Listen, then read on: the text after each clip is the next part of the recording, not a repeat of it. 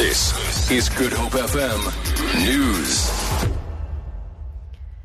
Two men were killed when their vehicles were involved in a head on collision on Spine Road near Khayelitsha. One of the victims of the crash is believed to be an Ajax Cape Town defender. Condolences from the soccer world are streaming in on social media. Orlando Pirates striker Kermit Erasmus is one of those who has sent condolences to the player, players' family and friends and teammates. Ajax Cape Town could not immediately be reached for comment.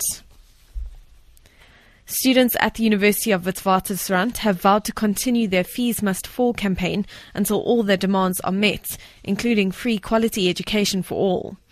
EFF's Wits leader, Vuyani Pambo, says the decision was made in a mass meeting yesterday afternoon. He says President Jacob Zuma's announcement on Friday that there would be no fee increase for the 2016 academic year was a step in the right direction, but students still had other demands which were not addressed. Acting Police Commissioner in the Northwest, Ganathan Naidu, has acknowledged that the public order police in Mahikeng have used excessive force on students at the Mahikeng campus last week. Students were protesting against university fee hikes and allegedly vandalized and looted the cafeteria of the campus.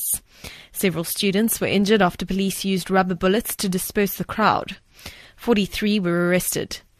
Naidu says the students have the right to formally complain to the Independent Police Investigative Directorate.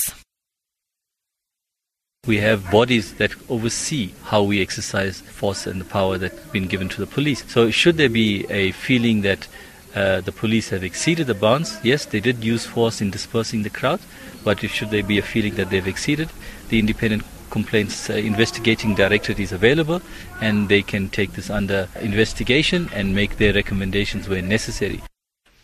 And finally, the ANC in the Western Cape has expressed shock at the death of one of its local leaders, Tunjana Ndoda Ngemtu, who died in a shooting incident in KTC in Nyanga. Nine other people were wounded when a fight broke out at a social place last night. Ngemtu had been part of the ANC Western Cape delegation that went to the party's recent National General Council meeting to push the interests of his region and province to the top of the ANC's national agenda. For Good Hope FM News, I'm Amy Bishop.